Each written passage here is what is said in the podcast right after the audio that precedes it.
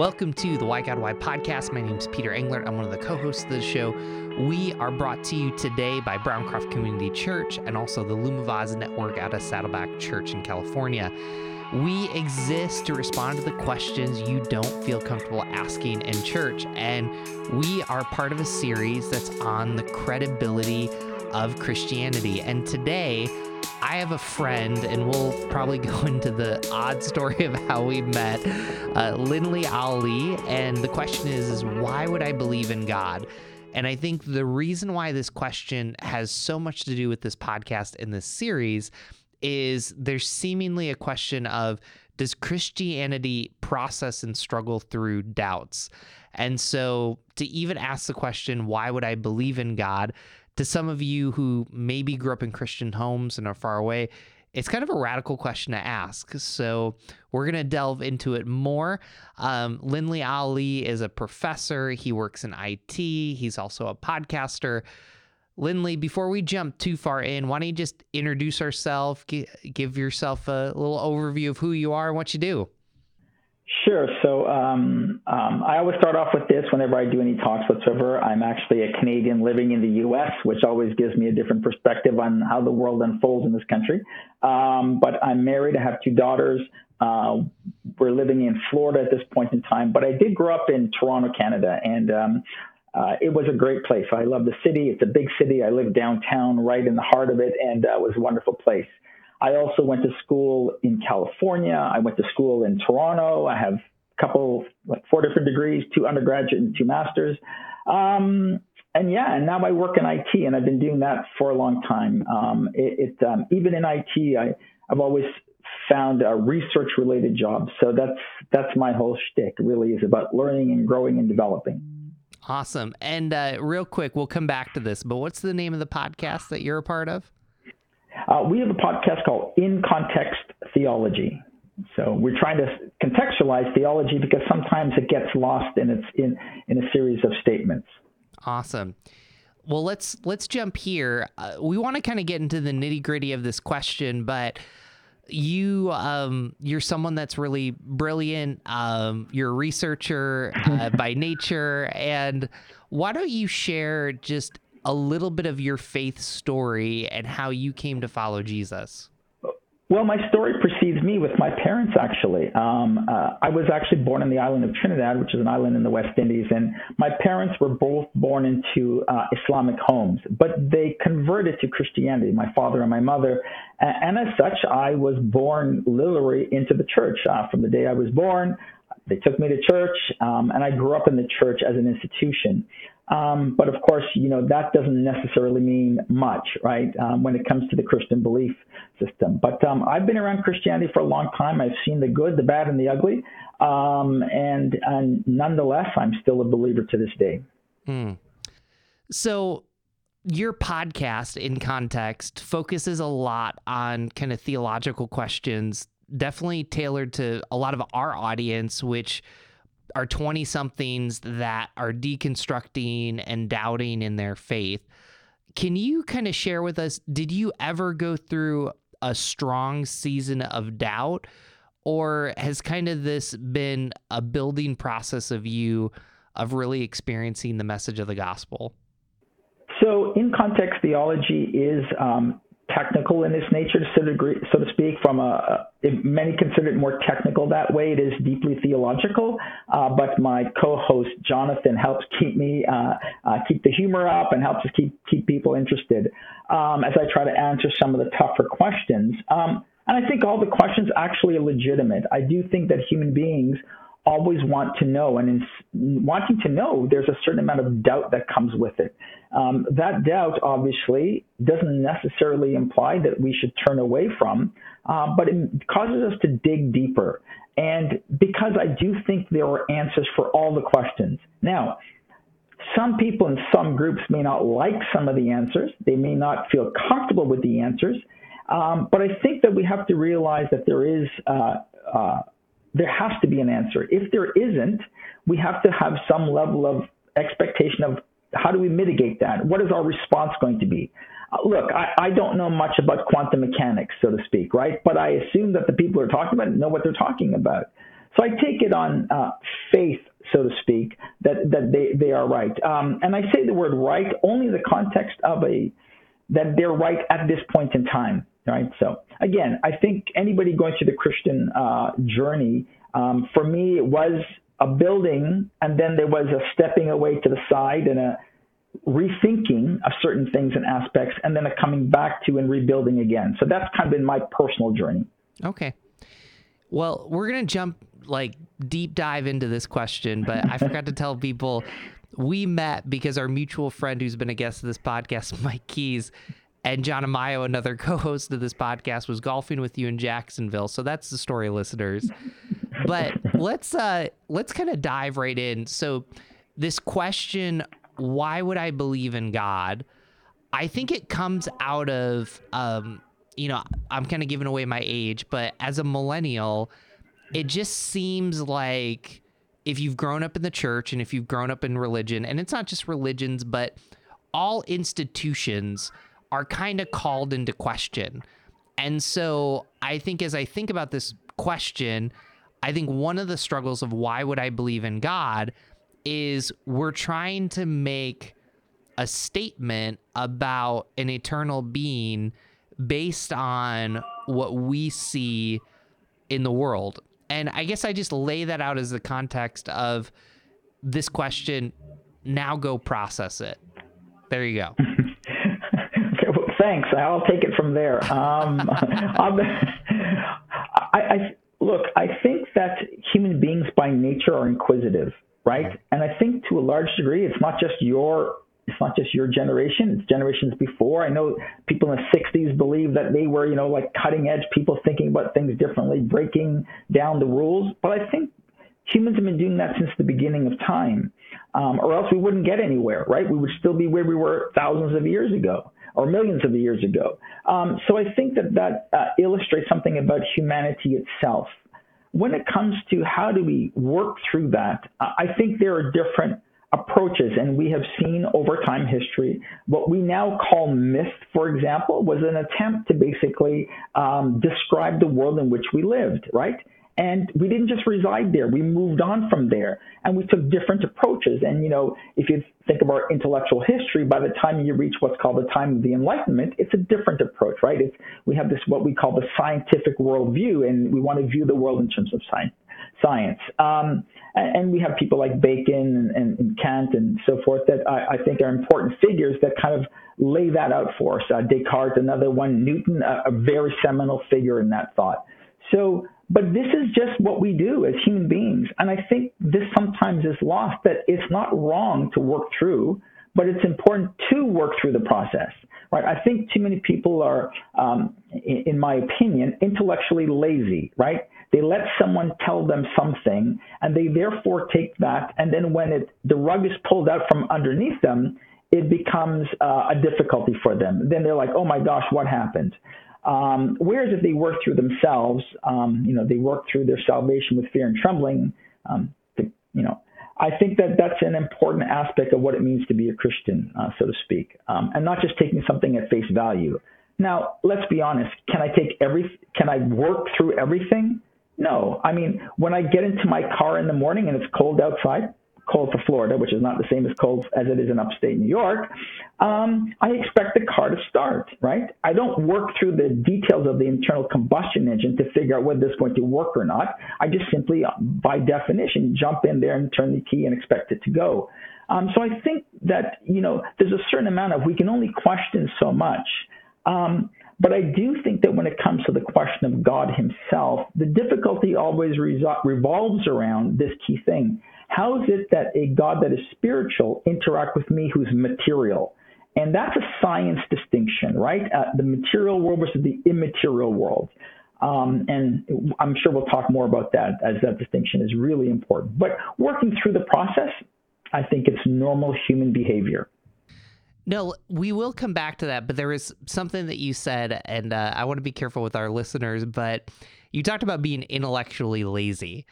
And, you know, just, you know, kind of you and I just could talk all day about this. This is as if we're having coffee together in Jacksonville.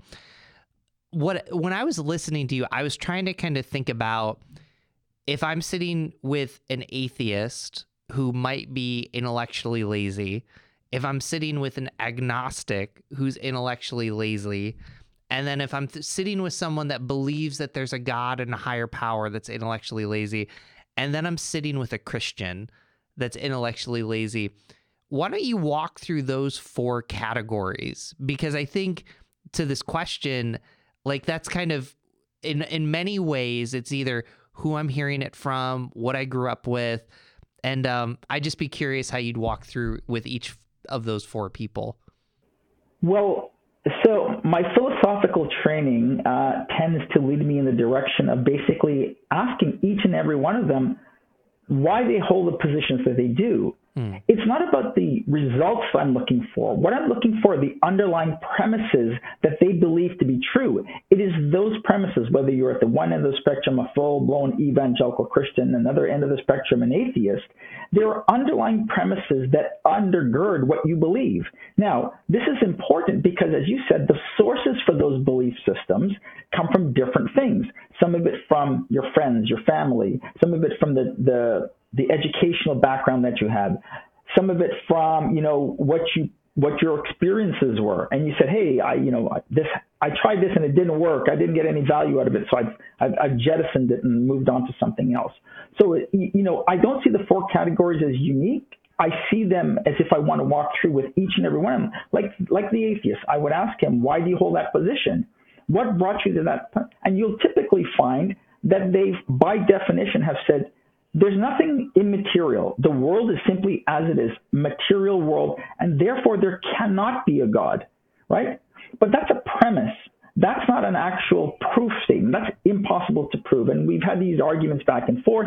It is impossible to prove God, and it is impossible to prove there is no God. That, that's kind of where we ended up because the premises are different in each one of those arguments. The same thing with the agnostic. Uh, I think saying that there that I'm not sure, but there may be a God, there may not be a God. Um, that's a position that's held by some. Um, Martin Heidegger, the existentialist philosopher, held that position. Um, but again, saying I don't know, and then he said, I don't know how to get to know. And, I think that was an honest uh, uh, comment by him. But again, it's the same story. What are your premises? What calls you to even start on direction? And the same thing by analogy would apply to a a, a spirit person of spirituality? Why do you think that? Well, I think everyone's spiritual, so to speak, right? And then, of course, the Christian says, well, I grew up in church, or I had a personal experience, and then from there, my journey began. Um, but each one of them has different set of underlying principles. Mm.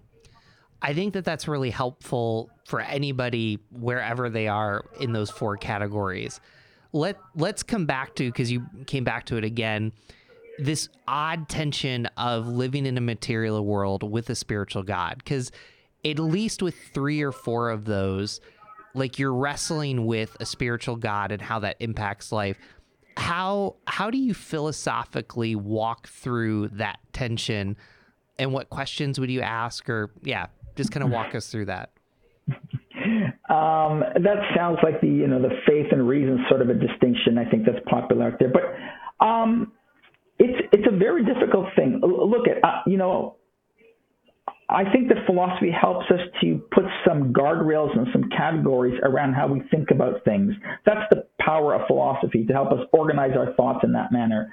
Um, for me personally, I think it is important that individuals take a look at who they are, where they are, where they exist, what they're going through. And many times, what they're going through is going to affect what they want to think about and how they think about a situation. It may not be perfect, but it's, it's exactly what it is. Um, but I think that from a philosophy perspective, I start with like an existentialist approach and I say to myself, what is the human condition? And I realize that that human condition is the same for all of us. Now, Paul in his St. Paul in his writings describes it as you know the impact of sin on all of us. Quote the sin of Adam, right? So it's impacted all of us. Um, if you're a materialist, right, you would take a different position and say, well, evil is in the world, and the, the sufferings that we have are just a byproduct of the world in which we live, right? Nothing is perfect in this world, and therefore imperfect systems lead to imperfection in our lives. Um, so that's another approach. So I think there are different approaches. Again, we, we fall back to that sort of thing is, as my personal experience, what do I see happening and how does it, what does it mean to me? Now, how can it lead to God? Well, I think, I think that's where the tie into Christianity is extremely important. Because what Christianity's claim is, is that Jesus is the exact representation in every way, shape, and form of the Father who is in heaven. Um, and you know we'll skip through the the doctrine of the Trinity for a second, but this is exactly what Jesus' claim was and what makes him so unique and so special. In that he is the representation of the Father, and he did come into our space and time, and as such, then makes God reachable. Because for many people, they feel God is unreachable, right? That he's he's over there, he is you know wholly other, to use a phrase from Karl Barth, right? That God is is not immanent, but uh, away from us, right? Far and away from us. Um, so I think that's a distinction. That's something that we learn, and we, we learn more about that if we turn to the Christian faith, we turn to the fact that Christ is the representation of God, and he experiences life in the same way that we do. And to me, that's the bridge builder of Christianity. I, so as you were talking, um, I know we're kind of going off script, but I've just I really appreciate you because you sound like someone that's really processed through these questions. I don't want to talk about the the center to um, kind of uh, there's a higher power or I'm agnostic, but if you take being a Christian and you take atheism, I think even what I'm hearing you saying is there are some logical outcomes and conclusions if you really believe it. Um, a lot of times too, we focused on Christianity there's a lot like the way that you see individuals, the way that you see human beings, there's a logical outcome that can be challenged, but there's also a logical outcome to atheism that you could actually make the argument that both sides um, are hypocritical in the sense of if you take this out to its logical conclusion. Why don't you talk a little bit about that? So now we go down the sort of an ethical thinking about it, right? And and I think you're right here. Um, if one is extremist and holds extreme positions, the end result is is not success for anyone, right? I, I think there the fact is we have to admit that some of the things that we think are fundamental are not necessarily fundamental. They're secondary, tertiary sort of uh, of ideas and so forth. Uh, the same applies to both. I think the distinction is is that is that when I talk about a Christian, hopefully hopefully they reach the conclusion that there is hope, that there is joy, that there is understanding, true understanding of who we are in relation to the universe as a whole. Whereas I think, unfortunately, for the for the atheist, the end is simply the end. If you're simply a materialist, I think you're going to end up in a place that has no real justification for a lot of things that we continue to think are part and parcel of human existence. Now, Here's the difficulty. Many of the people I see asking these types of questions who claim to be on the atheist side have really began their journey from within a framework of thinking that is Christian in nature or Judeo-Christian, right? And as such, they bring with them a set of principles unknown to them to work through their thinking. And yet, while they're dragging through these Christian principles, right, uh, they are somehow jettisoning different pieces and parts along the way till they reach this conclusion. Well, there is no immaterial world, and therefore there is no God, and as such, here I am, and when I die, I shall rot. Um, I think that's um, a mistake that Western culture at large has missed on, which is the fact that a lot of the thinking within the Enlightenment carried forward into even to our postmodern sort of context is that we have brought with us a framework for thinking about things, which is Western in nature, which is Greek in its original thought, and then sort of modified through people like Augustine, Aquinas, etc., um, to where we are to this day. So they're not as far apart as one may think because they're closely related in their origins. So let's go deeper. I, I love what you said. I, I just was captured by you're bringing Christian principles or Western principles into this framework of thinking. Walk. What's a concrete principle that you see someone kind of walking in that they might not realize is actually Christians in root or atheist in? I mean, walk us through that.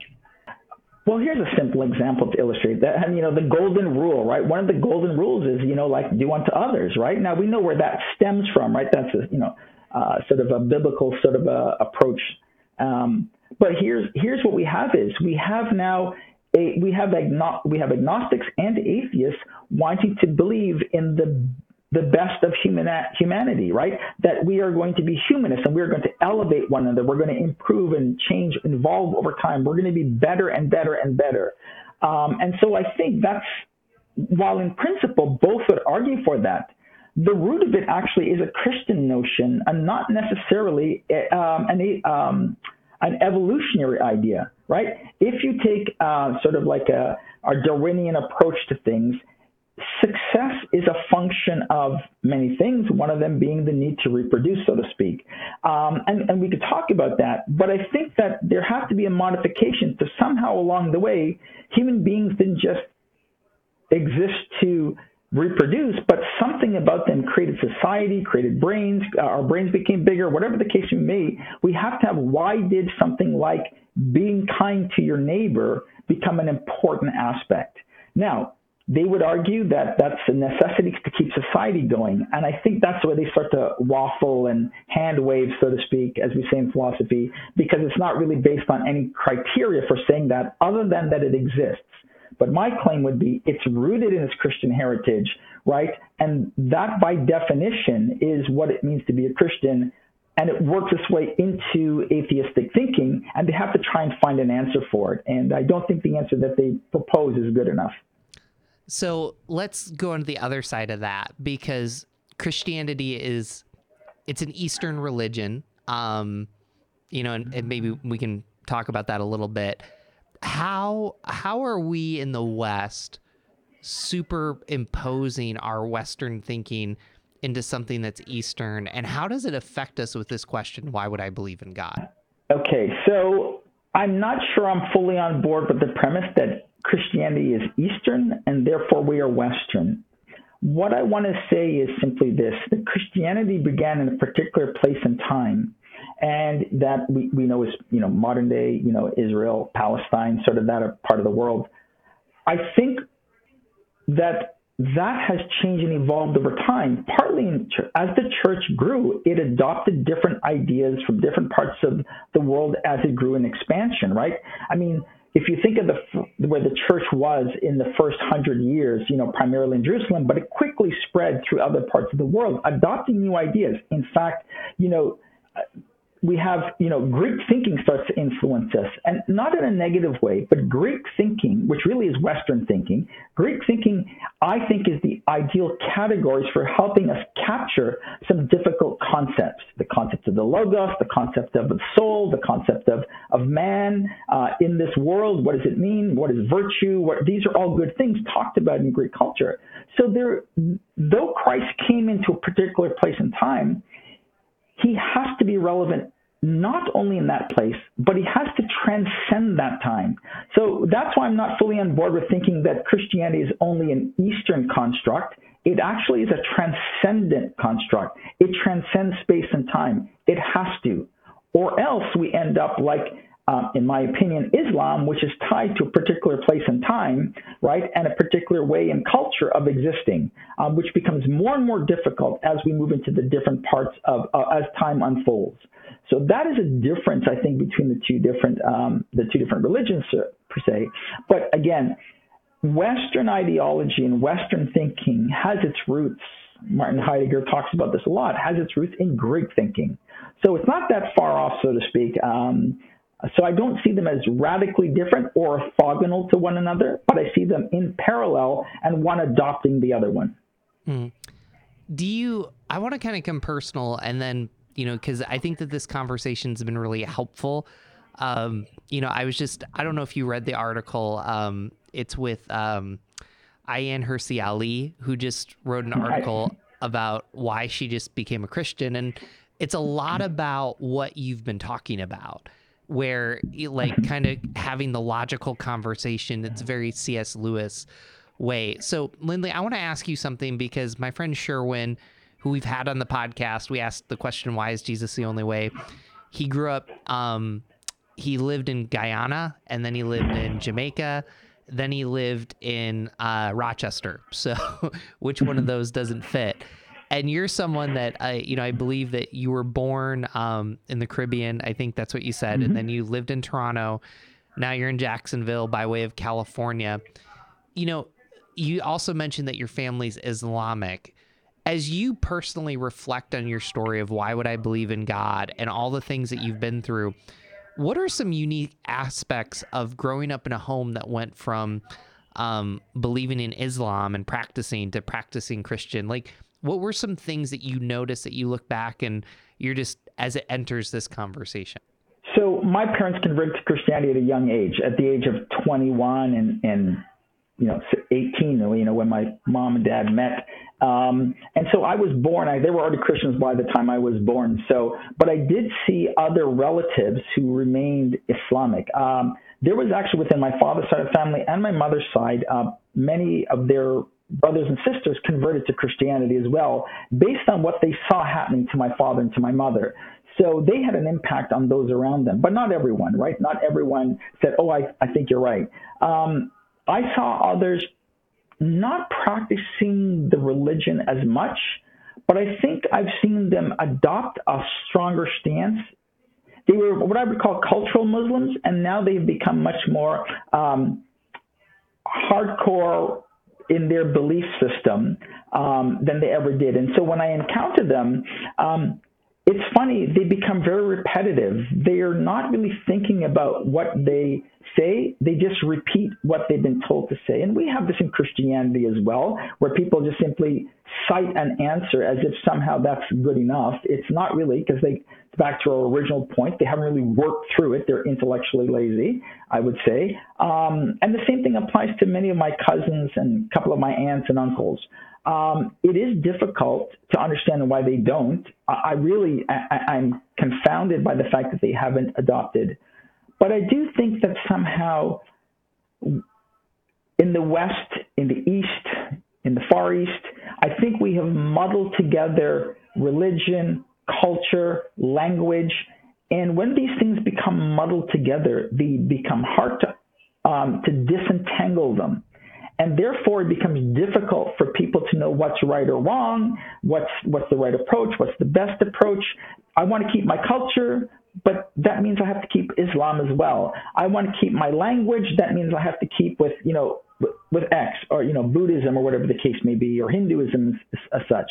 So I think that this entanglement of culture, religion, existence in, in, in particular place and time, geographies, and so forth, makes it difficult to disentangle all that. Well, process that that is so. Um, I think you simplified in a very powerful way and articulated something that a lot of people feel. Um, and I can only speak as someone that's grown up in America their whole life, but take an issue. I mean, I don't know. I'll throw out something like suffering or you know, just even the existence of God and walk through I mean, you can even pick one. Walk through mm-hmm. those three areas of of where things get complicated because I think that that's super helpful for our listeners. So let's take a look at the existence of God. So I think historically almost there's been religion everywhere, right? Some version of religion has existed before time, and and uh, if you read Justin Barrett's book, you'll say why is, why do people believe in God? And you know he tries to answer that from a cognitive science perspective and you know uh, evolutionary biology, and he tries to make the claim that there is something within all of us that is uh, attuned to, to God. So I think that we have from a religion that everybody has kind of there's been some form of religion. I don't know of any group of people that doesn't have a concept of a being higher than themselves historically. Uh, I think uh, atheism is a relatively modern uh, term. I mean, there have been people who denied that God existed, but not to the extent that we do today. Um, you know, there have been people along the way who said there is no God and this is the end of it. The materialists, the Stoics, um, the Epicurean, sorry, um, for example. But I do think as we walk through that, to your point, there's been there's been a historical cultural legacy, and this is back to your point about your question, uh, um, that entails a belief in a God system. And through various shifts and forms and being impacted by other ideas, some people continue to believe in that God because it suits their purpose, right? Whether politically, whether it be from a political ideology, whether it be an economic theory, um, or whether it be from some sort of other sort of social aspect that they want, we see that they maintain an integrity and belief in God. Others say, no, this is in conflict with what I want to do, and therefore jettison God from that. So we can see that this entanglement of culture, views, etc., um, ideologies, various ideologies that we have, social political theory, get intertwined together. And therefore, many times, people saying, I am an atheist or I am a Christian isn't really attached to the experience that, may, that a Christian should have with Christ Jesus, our Lord and Savior, versus the atheist who basically says, I, I I just don't see it. I don't see any value in it. I'm throwing it out. The world is material. There's no need for that sort of stuff. So I think that's the evolution of it, to be honest, Peter. Mm. So let me let me kind of try this on for size. Um, I'm just going to process through that framework. Um, so I grew up in Endicott, New York, where IBM started. My parents like they grew up Catholic. Um, and later came to follow Jesus and ended up becoming Protestant. So there's a Catholic kind of cultural religious influence there. Um, and actually, mm-hmm. language has a lot to do with it because back mm-hmm. when my parents became Christians, a lot of the Catholic churches were still in Latin. Um, mm-hmm. And so it would be philosophical and theological malpractice for me not to see you live I mean, I grew up two blocks or three blocks away from where International Business Machine IBM started.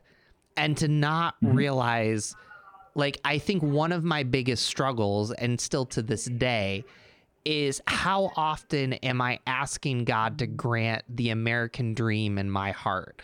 Um, I'm I'm at so it's kind of like, you know, I have a vision for my life of the way I want it to go, and like it it's so subtle, um, just with dreams and ambitions.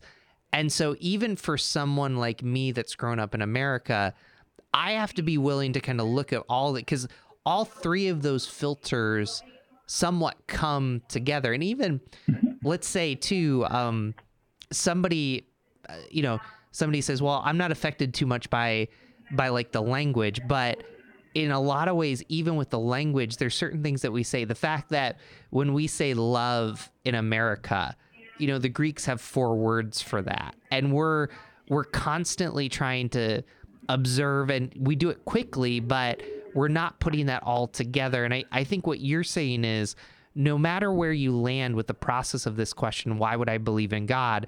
If you're doing malpractice if you don't see the influences in your life. And again, not saying any of those institutions are bad, not saying that capitalism, the American dream, not saying that Catholics or you know Protestant Christianity, but we're humans, and these are and as a pastor, I would say these are broken systems, at, even at their best. So to answer that question, why do I believe in God, or why would I believe in God? I need to be a student of myself in an objective way. Does that sound right, or how would you push back on that? No, I wouldn't push back at all. That's 100% correct. This goes back to what we said at the beginning is trying to understand the premises. If I'm asking an atheist or a Christian what they believe and why they believe it and the underlying premises, those are the things that we're going to look at actually. And I need to be introspective. I need to be self-reflective on this thing. I need to reflect on these ideas honestly and truly and ask myself, should my Christianity be dependent upon my financial status? Should my Christianity be dependent upon the fact that I use a particular language? Should my Christianity depend on a certain part of where I live in this world, right? Uh, I can be a good Christian if I live in America. I'm, I, it's no point being a Christian if I live in, you know, if I live in Iran. So, for example, but the fact of the matter is, as we said earlier, Christianity needs to transcend space and time, right? These systems, as you said, every one of them is flawed in some way, is broken in some way, and as such, can never satisfy to the nth degree, nor will they ever, they always be there. So if we look at, for example, the American dream as a good example, we're both living in the U.S. at this point in time. If we look at that dream, I think the definition and the satisfaction of that dream has changed and morphed as we would see it in what we call the golden era, uh, historically called the golden era in the 50s and the 60s, right? Then came the war, then came the sexual revolution, then came the, the me generation, and now we have, I don't know what you call it today, um, but, but we do have the, you know, we have, this is the underlying currents that we have to look at about, you know, how things evolve and change over time. No system is perfect in and of itself. Uh, let me give you a, a, real world example, the, the women's movement, right? So if you look at the women's movement, you look at Betty Friedan and what she has to say in the 50s about the women's movement, it's very different than if you read someone like, uh, I think her name's Naomi Wolf right now in, you know, in the 20, in the 21st century, right? She's, even those basic ideas have an evolution of themselves, right?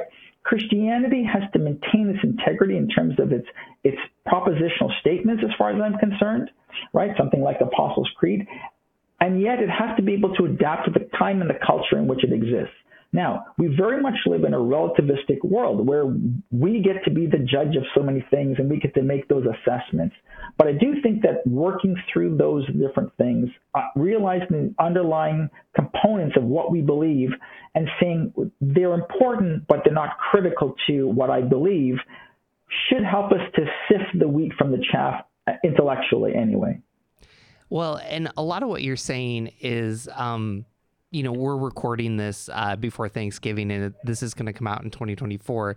It's almost as if you're saying, like, when you get the Christmas lights out, it's more tangled than you think, and you have to just untangle all of these lights because if you don't do that work in self reflection, so we've focused a lot on Christianity and atheism, which I actually just think it's helpful to frame, um, literally, if you're watching on TV, frame this discussion. What I want to talk to you a little bit about, because it's a newer phenomenon, is um, being an agnostic or I I do believe in God. I believe in a higher power, but I'm not um, I'm not willing to land somewhere. And again, I'm I want to be careful because our listeners, if you've made it this far, you're obviously intrigued. So I don't want to be offensive, but just kind of walk us through those two areas and just kind of the questions because I, I think that that's important as you're saying this is a newer phenomenon. Yeah, so those two inner you know categories, I think if I can call them that, I, I think what happens here is is is almost uh, and I mean this, I don't mean this in a bad way, but it's kind of like throwing your hands up saying like, I can't get through it all. I don't know what to think. Um, and it's not that these people are being intellectually lazy. I think some of them are, but in this particular case, if we talk about the genuine ones, they seem to understand that there is something beyond ourselves, right? Uh, maybe Justin Barrett is right. Maybe there is that God part of us in our brains having evolved that way. And we just are unsatisfied and empty, but we don't know how to fulfill that. For the agnostic, he says, or he or she says, wow, I just don't know how to answer this. What should I do? Um, and they don't know where to turn, right? I mean, I can't read all these books back here to, you know, get through what I need to understand. Um, you know, and, and unfortunately, these shortcut answers and the, you know, and the, you know, the 144 character you know, statements are are not enough to really be convincing. So they're kind of stuck in no man's land, in my opinion, with not sure what to do next. And I think that's probably the worst place to be because that that lack of direction, it, it, it's like a swamp. It, it's like a you know quicksand. It pulls you down further and further and further, and you seem to get nowhere, in my opinion. So I think that's some of the part of the complexity of what it means and happens in that those inner sort of categories. Um, but again, they're genuine. They're looking for something. I think it's it's hard work, but I think honestly there are answers to kind of either hopefully push you to the to, into the Christian way of thinking and understanding, and to an experience with Jesus Christ versus pushing into the other direction, which is an atheist, a fully atheistic position, which I think is hard to maintain, so to speak, in all honesty. I want to come back to something you said about 15 minutes ago that I, I think it's pretty powerful. Um, you were talking about your family and you were talking about how, um, you know, when you talk with uh, your family that's Islamic, they tend to come back with the same kind of retorts. And I think that a lot of people can put Christians in that way. Like they're this is what they're gonna tell me. Um, you know the, the the joke is like we're gonna have the conversation about creating the world, and somebody's gonna bring up, well, does a watch just randomly come together? Like, and I watch these videos as a, and it's not saying that those arguments aren't right. It's just we live in a new time and nuanced, and so it brings me back to this question: Why would I believe in God? What is the credibility to Christianity that's at stake if we don't engage this question well? So I think we're seeing it actually in in the West, right? We, we look at church numbers in Europe; they have declined. We look at church numbers in uh, North America, and I do see, even if I don't see, uh, a, we're actually starting to see it in America, which is probably like, you know, they talk about this sociologically. America seems to be the last country holding out in terms of high population of Christian believers. Um, but that's even that's starting to wane a little bit now because people are starting to look at things and say, I just can't accept this anymore. Um, what are we really looking for here, though, is again, I go back to something I think was central, which is what what does it mean to live in the world in which we live, and how do I engage in the world in which I live? How do I engage with the people around me? And I do think that there are some technical answers that are available to answer all these questions. The problem has been is we now live in a world which I call has uh, I'll put science aside has is because it's the wrong term. The, people use the word science, but what they really mean is we have technical advantage, right? We have technological advancements that somehow convince people that wow, look how good we are. We can build, you know, uh, you know, send up a, a Elon Musk can send up a rocket and bring it back. Wow, that's amazing, right? Uh, we have an iPhone or an Android phone that we can look up information. We have, you know, we have generative AI and so forth. And wow, look how great we are. We have, we have medical science. That's amazing. We confuse this technical development as if somehow it is, it is the domain only of science and only of atheists, right? As if somehow that's the only way to think about it. And that is a mistaken thought as far as I'm concerned. What I see is, is that these technical excellence is a function of how God created us from the beginning, which is to be exactly what people are doing on this podcast, being inquisitive, trying to understand, problem solving, and so forth. And this is really the model that's not surprisingly, that's why we have what we have, right? We have ev- evolved over time intellectually and changed over time because we continue to be inquisitive and trying to understand. So I don't think there's anything wrong with that, but I do think that we sometimes confuse technical excellence, technological advancements for saying, well, there must be no God. I mean, that, that's quite a foolish conclusion to draw, but yet one drawn quite often. Well, you know, the other thing is you talk about um, this is something that's argued, and I actually think it's important for us to bring up for this episode. You know, America is a Christian nation. Um, we don't have time to open up all of that can of worms, but a lot of the founding fathers are deists. So God is there, but God is distant. And I think even what I'm listening to hear you say is if if you're rejecting the American Christianity, like there there's roots of this Christianity that says, yeah, there might be a God up there, but it's up to us to make the world better. Um, you know, so the technological advances. See, we don't need God to do this.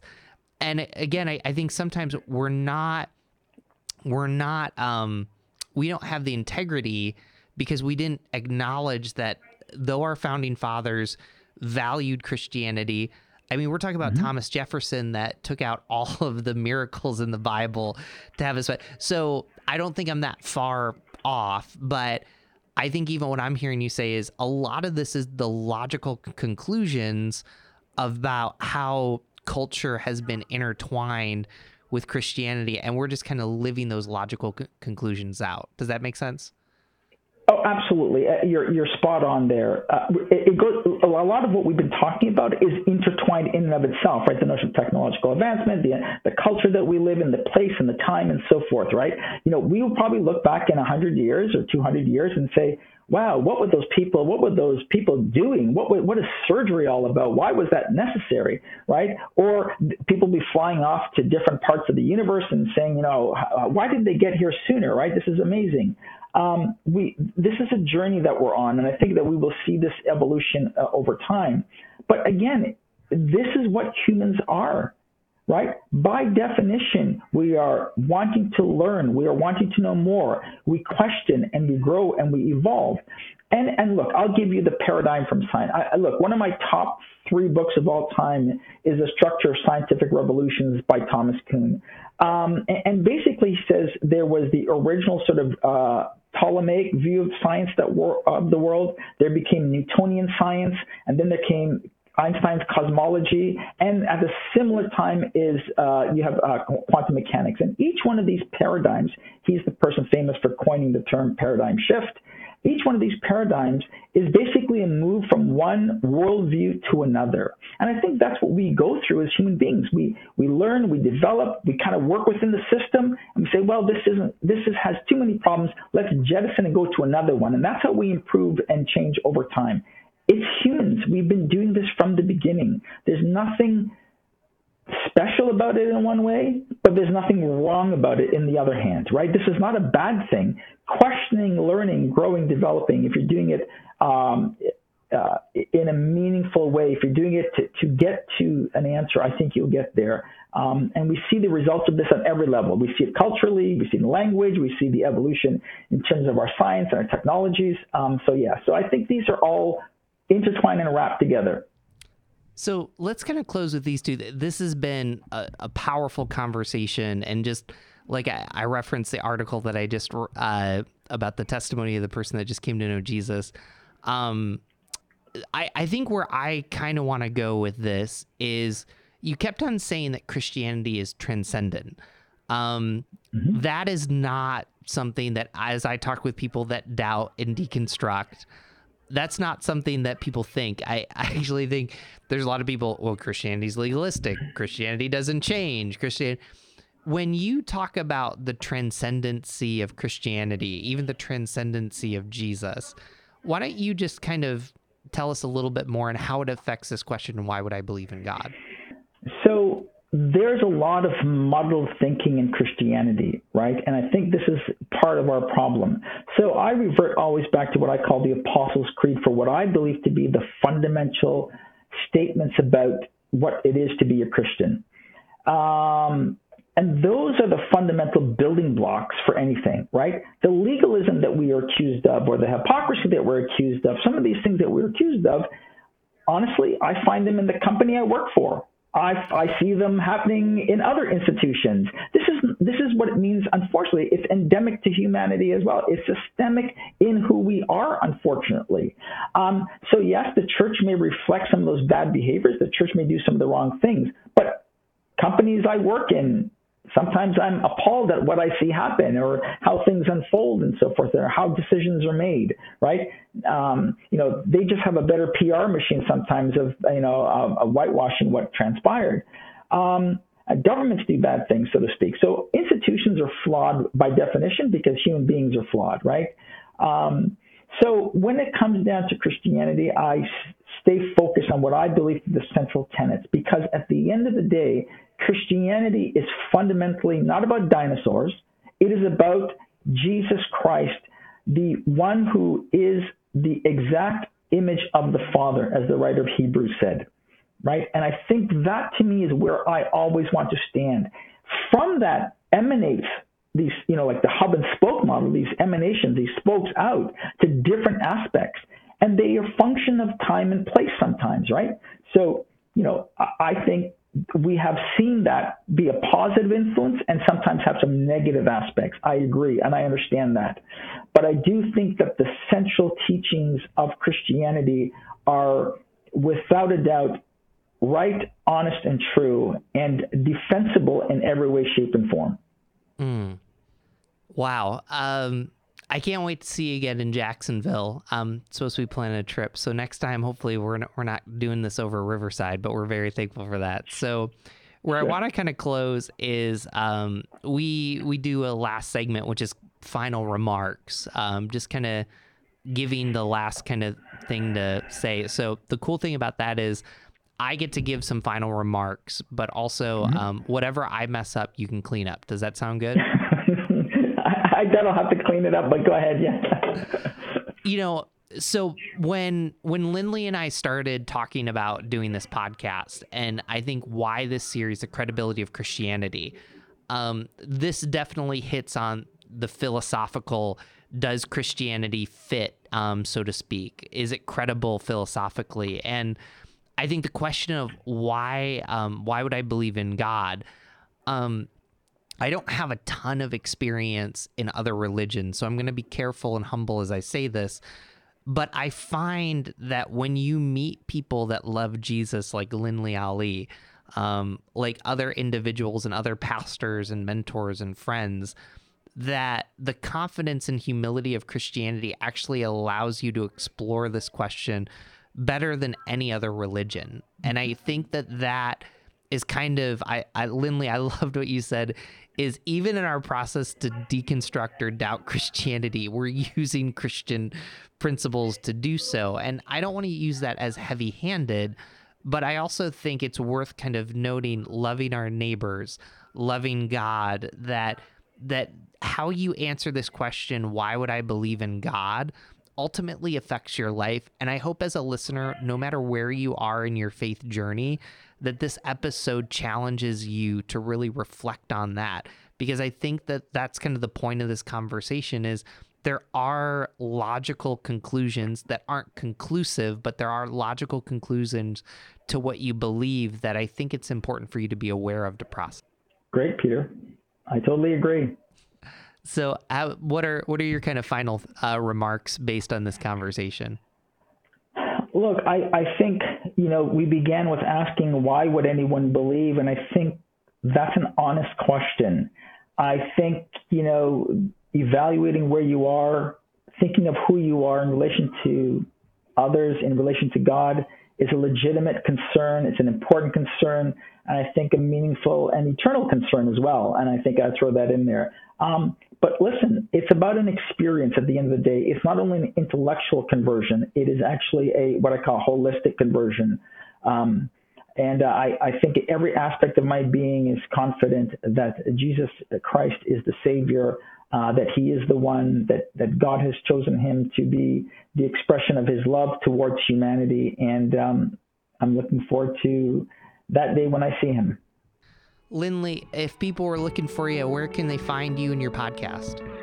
Okay, again, you can just go to Apple Podcasts or Spotify. It's all everywhere. In Context Theology, readily available. Um, and on there, you'll find my contact information if you want more questions about about um, want me to answer any other questions. More than willing to do that by email um, or some other you know capability. As our technology evolves, we have all these cool things. So yeah.